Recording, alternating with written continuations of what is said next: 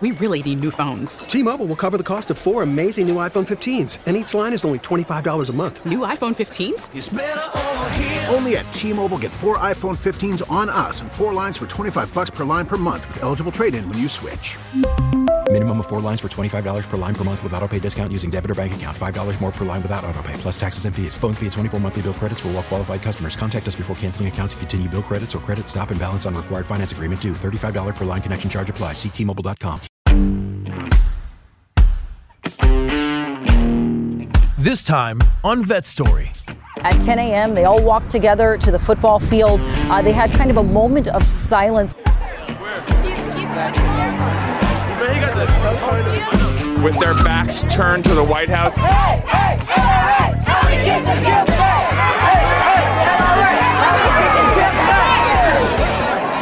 We will not sit in classrooms with armed teachers. We will accept nothing less than comprehensive gun control. So, kids, when you get back to school tomorrow, why don't you try talking to the weird kid nobody likes? after the Columbine massacre. And what happened was the word went out to all the schools to hone in on their quote unquote likely candidates. And at my school, I was that weird kid in high school. Kid in high school. Kid in high school. What's up? Welcome. And before we begin the podcast, uh, full disclosure, this was not the story I intended on producing this week. But the idea started to form the other day as I got on the subway in Washington, D.C., and headed home from work. I saw some teenagers who were part of the group protesting outside the White House in the nation's capital. Teens like Matt Post, the kid we heard from just a few seconds ago. Those who look for every answer to our nation's gun problem, but the guns themselves, will be complicit in every death that comes after. When I got home and I saw the stories about the kids leaving their classrooms to conduct civil protests, I thought the kids I saw in the subway might be well advised to just be nice to the kids in school that are sort of dark and brooding, that don't have a lot of friends. Just don't be jerks. But it wasn't until I talked to a loner that I realized there was a little more to the story. And it came as a total shock to learn that a former teen loner, once considered dark and dangerous, was a proud Army veteran and one of my colleagues right here at Connecting Vets.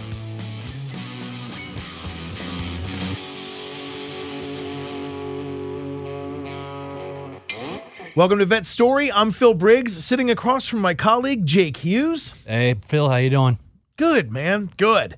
And again, we've got a week full of news and a topic that is inescapable and that I'm really excited to talk to you about because you've got some insight. But let's first kind of catch up on what we know. This week, kids around the country left school for some period of time in protest, clamoring for gun control. For most of them, I believe this is a genuine uh, push from students. I have heard stories at some places it's being sanctioned by the school, which means it's not a protest, it's extracurricular activity. But And by that, you mean like some schools have made like, okay, you can do this. We're going to give you a spot on campus to do it. Yeah. You can leave class and you can go here and discuss your feelings or go discuss this issue. yeah, Uh, the common denominator here uh, all students expressing a need or a desire for gun control legislation. And this is where you're getting ready to write an op ed piece. And before we get into the specifics of what you're going to write about, um, just share with me concept. What was the overall 30,000 foot view of the article that you have coming out soon?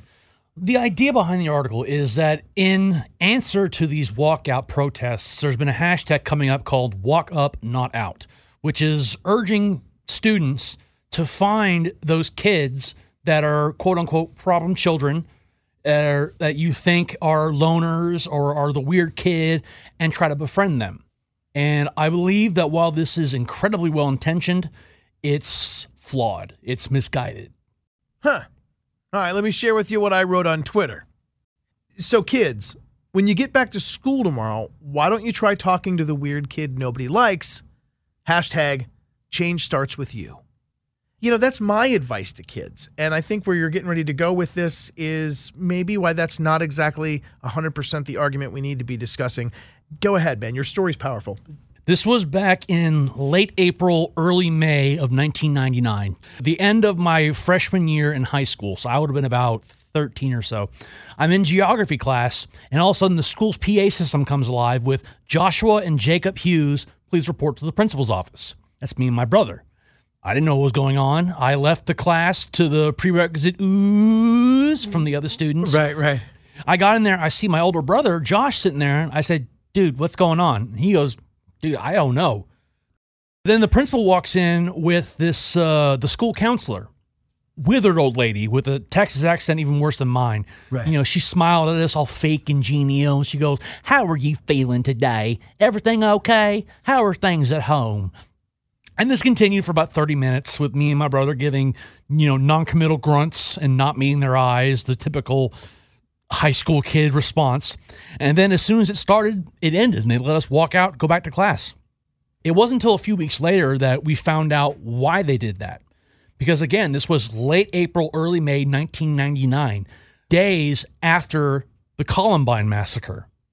And what happened was the word went out to all the schools to hone in on their quote unquote likely candidates. And at my school, Dulles High School, me and my brother were number one and number two. Whoa. And, yeah. Well, and to put you the kind of kids we were, we then argued over who was number one and who was number two because they wouldn't tell us. But anyway, yeah. So I have experience. I was that weird kid in high school, the one that no one talked to, the one that just wanted to be left alone, always wore black t shirts, didn't do well in school and all these other, you know, indicators people have, that was me. Hmm. So when I see this hashtag walk up, not out, the first thing that comes to mind for me, and again, this is me speaking from my personal experience, right? That wouldn't have worked for me. I didn't want anything to do with the in crowd back there in high school. I mean, I'm ta- I'm trying not to sound too vindictive here. No, right, right, and too like much like the bullied kid that I was, but that I would have told you to go away if you would try to do that. If the popular kids that come, hey Jake, how hey, are you Jake, doing? Why don't you come sit at our table? Let's chat. Hey, yeah. let's hang out, bro. What up? I would have thought they were just luring me in to make fun of me. I wouldn't, you know, like sit down. Hey, look at this kid thinks he can be cool with us. Ah, that wouldn't have worked. And so I think this hashtag I said, it has the best of intentions. It's telling these kids to be nicer to other students. Like my tweet yesterday. Exactly. That's all I wanted to say was just don't be a jerk. Don't be a dead. Yeah, and I agree with that. That's 100% a good stance to make. But the problem with walk up, not out, is it, eh, eh, there's a couple problems with it. The first one that comes to mind is, and again, this may be off the mark, but it's what I see is it's putting the onus on the kids. It's saying, hey, that weird kid, he might blow up the school if you don't be nice to him. You need to walk up and you need to take control of the situation. To which I say, isn't that almost victim blaming? Just a little bit? Just mm. saying, hey, kids, it's your fault that this kid went crazy, not his parents, not his lack of parents, not right. his upbringing. It's you. And again, being that kid I could tell you that the reason I was so bad in high school was not the other kids. It was my home life. I'm not going to get into the details of that, sure. but it was my home life. That's what made me like the way I was. Mm-hmm. And so this whole walk up, not out, I believe it should have been walk up and out because I believe in what the kids are doing and protesting. I don't agree with what they're going for. I am against gun control, but I respect what they're doing. They're mm-hmm. trying to initiate change. I get that. However, to tell them to not do that and just go talk to the weird kid, I think is the wrong answer. But telling them that you that going out and protesting is the wrong answer and you're not going to accomplish anything is it's a little what's the word I'm looking for? Uh yeah, um counterproductive or something. Yeah. It's not the right answer. Hmm. So so we should be empowering them at the same time to go protest, to go make signs, to go do things. Like you like you think that's a that's a fair response for these teens. It's a fair response, yes, because okay. we can say that from stepping back and being adults. We can say it's easy to say, "Oh, just do this, kids, and you'll be fine." Yeah, right, right. But I mean, you look if it's one of our colleagues made the comment that if they were not protesting, they'd be in history class learning about protesting. And so I think that it's a legitimate thing for them to do. Yeah, if if for nothing else, historically, the voting rates between for 18 to 25 have been low, record low in the past couple of presidential elections. Sure. So if nothing else, this gives them the idea that hey, become more active in the political process from a younger age. And we've seen that with other generations and other decades. Uh, you know, respect to Vietnam era protests in the late 60s, early 70s. We saw it with civil rights protests uh, with generations before that. Yeah. Um, what about those that say, and this is where I'll share back with you. My experience yesterday was coming home, and there are some days when we work late uh, that a high school girl in the neighborhood is our babysitter. And she picks up my youngest daughter, who's in first grade, uh, from the bus stop. And then she waits with her for a few hours after school. right. Makes a few bucks, right?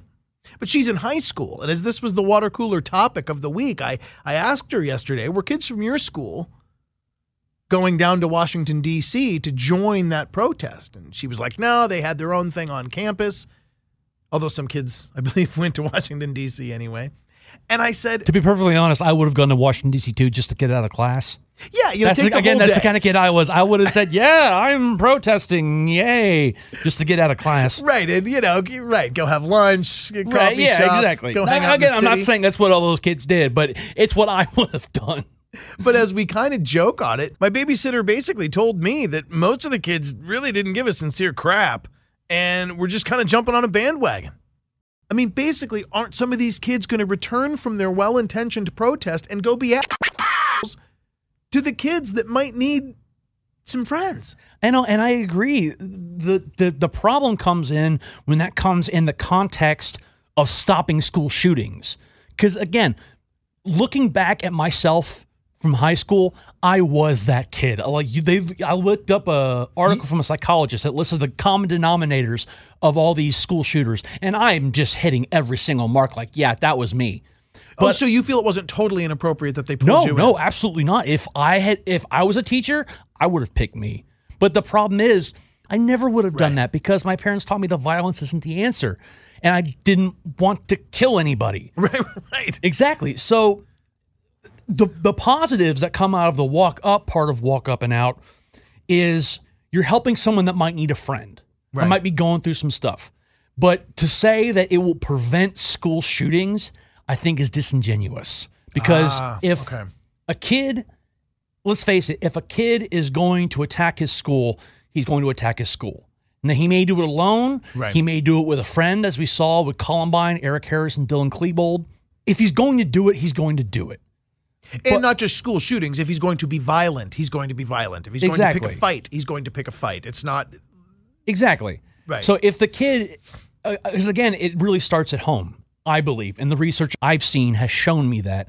But I do agree that these kids that went out to the protest, again, don't agree with you, but I support you.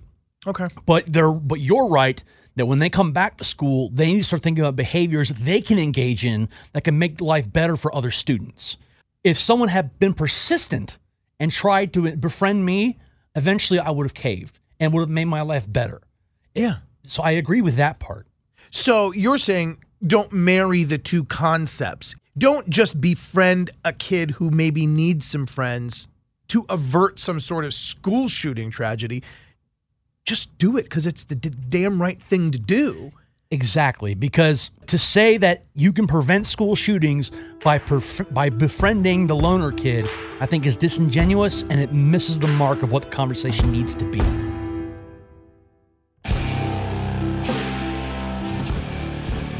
That right there is what we call a mic drop.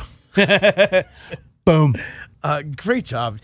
Just out of curiosity, what kind of what kind of stuff do you wear to school? I'm, I'm, Oh, I'm- nothing but I'm- black t-shirts, Metallica, Cannibal Corpse, incredibly violent imagery. I got I remember I got sent home from school one day because I wore a Black Sabbath shirt that had upside down crosses on it. And, and they sent me on. This is a, pub, a public school, not a private Christian school. A public school was like, dude, no, you can't wear that. So you really were the weird kid. I was the weird kid. I'm telling you, I was the kid for my sophomore year. Every day at lunch, I would sneak out of the lunchroom with my lunch and go to a stairwell at the opposite end of the school and eat my lunch there by myself because I didn't even want to sit with. I didn't want to be around all these people. I just wanted to be left alone. I was that kid. So again, That's all. That's interesting. I think another cool thing that we can learn as adults from looking at these kids having this passionate conversation right now is how many things we would have done different if we could go back. You may have had a different wardrobe. You may have tried to be a little bit more. Well, if you know me now, you know I don't really have much of a different wardrobe. No, you- I'm still wearing band T-shirts all the time. You're literally sitting across from me wearing a black baseball cap and an Iron Maiden t shirt, which is black and has Eddie, the skeleton mascot, riding a, a galloping horse with fire in the background and an American flag being chased by skeletons. Um, you're a dark dude still, but I, I love you, man. That's awesome. I look back at my high school and think, yeah, you know, I, I, I probably would have, I probably would have been a different guy too. Yeah. I, I was the typical Letterman jacket, mullet wearing, like Patrick Swayze mullet era, because I'm a little bit older than you. Total 80s, you know? Yeah. Uh, just, I was that guy. I was Emilio Estevez in Breakfast Club. I was, I was every jock, jerk, stereotype. I, I I tried to have a heart. I don't think I was a totally cruel jock. I mean, I think I was cool to some kids, but yeah, I really just wanted to party and flirt and see if I could get a girl to come out in the parking lot and you know Yeah. drink drink wine coolers with us. I mean, that's I was a total Some wagon. Benson and Hedges. Yeah, you know? dude, I was freaking yeah. Because that's the thing. I think everyone wishes they could relive high school, but only with the knowledge they have now. If they could go back to that time, no one would do it because no one liked. Well, no, I made a mistake. You liked high school. You were the kid picking Yeah, on me. I mean, I was you son of a bitch. I was just trying to get laid. That's awesome. If we could go back, we'd do it differently. And uh, I think going forward, we've heard some really cool things. Thank you for sharing your story. I look forward to your article coming out on connectingvets.com Confessions of a Potential School Shooter. Under the opinion and analysis section, writer, journalist, producer, Jake Hughes. Thank you. No problem, man.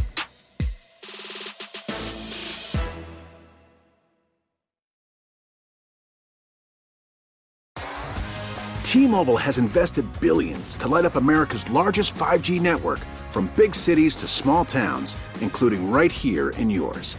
And great coverage is just the beginning. Right now, families and small businesses can save up to 20% versus AT&T and Verizon when they switch. Visit your local T-Mobile store today.